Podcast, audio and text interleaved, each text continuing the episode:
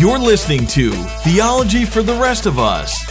You've got tough questions. We'll try to give you easy answers. Now, here's your host, Kenny Ortiz. Hello, hello, hello. Welcome back. I am Kenny Ortiz, and this is Theology for the Rest of Us, recording from the great city of Minneapolis, Minnesota. Thank you so much for listening to this episode of the podcast. Thank you for downloading. Thank you for allowing me to have a voice in your life. I sure hope this is helpful and insightful for you.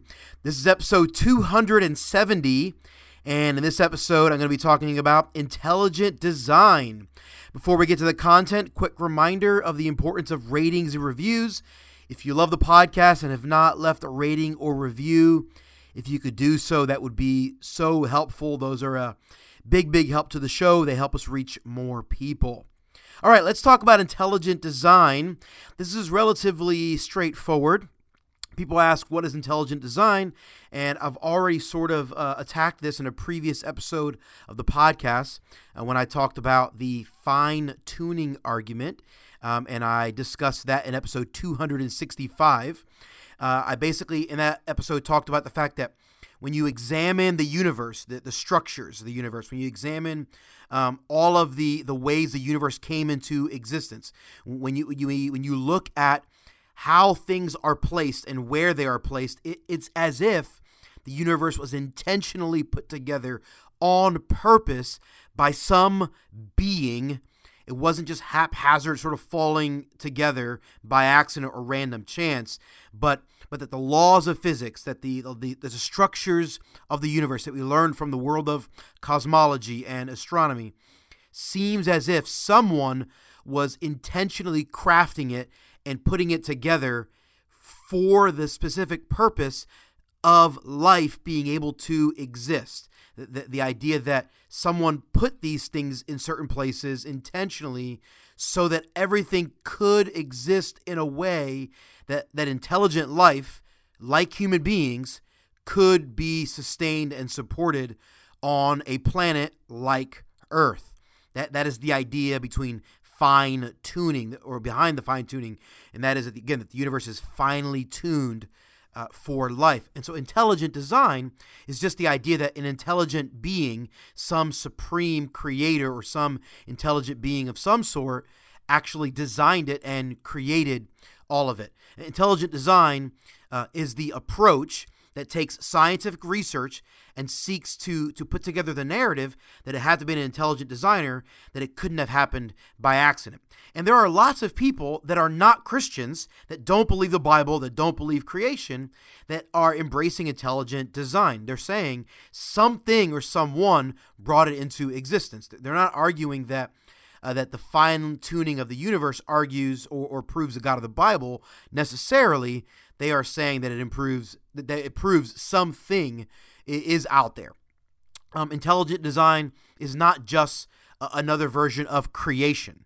Um, it, you know, creationism, what what Christians mostly are going to embrace, is the idea that the God of the Bible intentionally created everything. Now, of course, that falls in the realm of intelligent design to some extent. Obviously, there's there's overlap, right? Um, but but people who embrace intelligent design purely from a scientific standpoint or a philosophical standpoint are not necessarily embracing creation.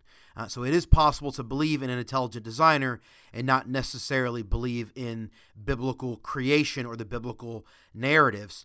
However, if you believe in the Bible, like I do, and you believe that God created everything, like I do, you are, in essence, also embracing intelligent design. You're embracing the fact that God is the intelligent being that created everything. So then the question comes should Christians support intelligent design? There are some Christians that basically are against embracing the idea of intelligent design or even using that verbiage because they say, no, it needs to be all out uh, creationism.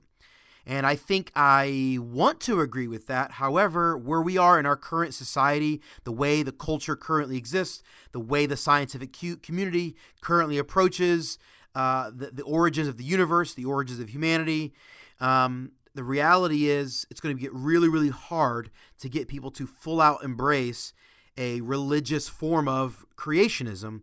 And so I think when you attack it, when you when, when you attack the the discussion by using things like the fine tuning argument or the Kalam cosmological argument that I that I unpacked in episode 268, I think you're more likely to get more traction with people if you if you come at it from more of an intelligent design aspect.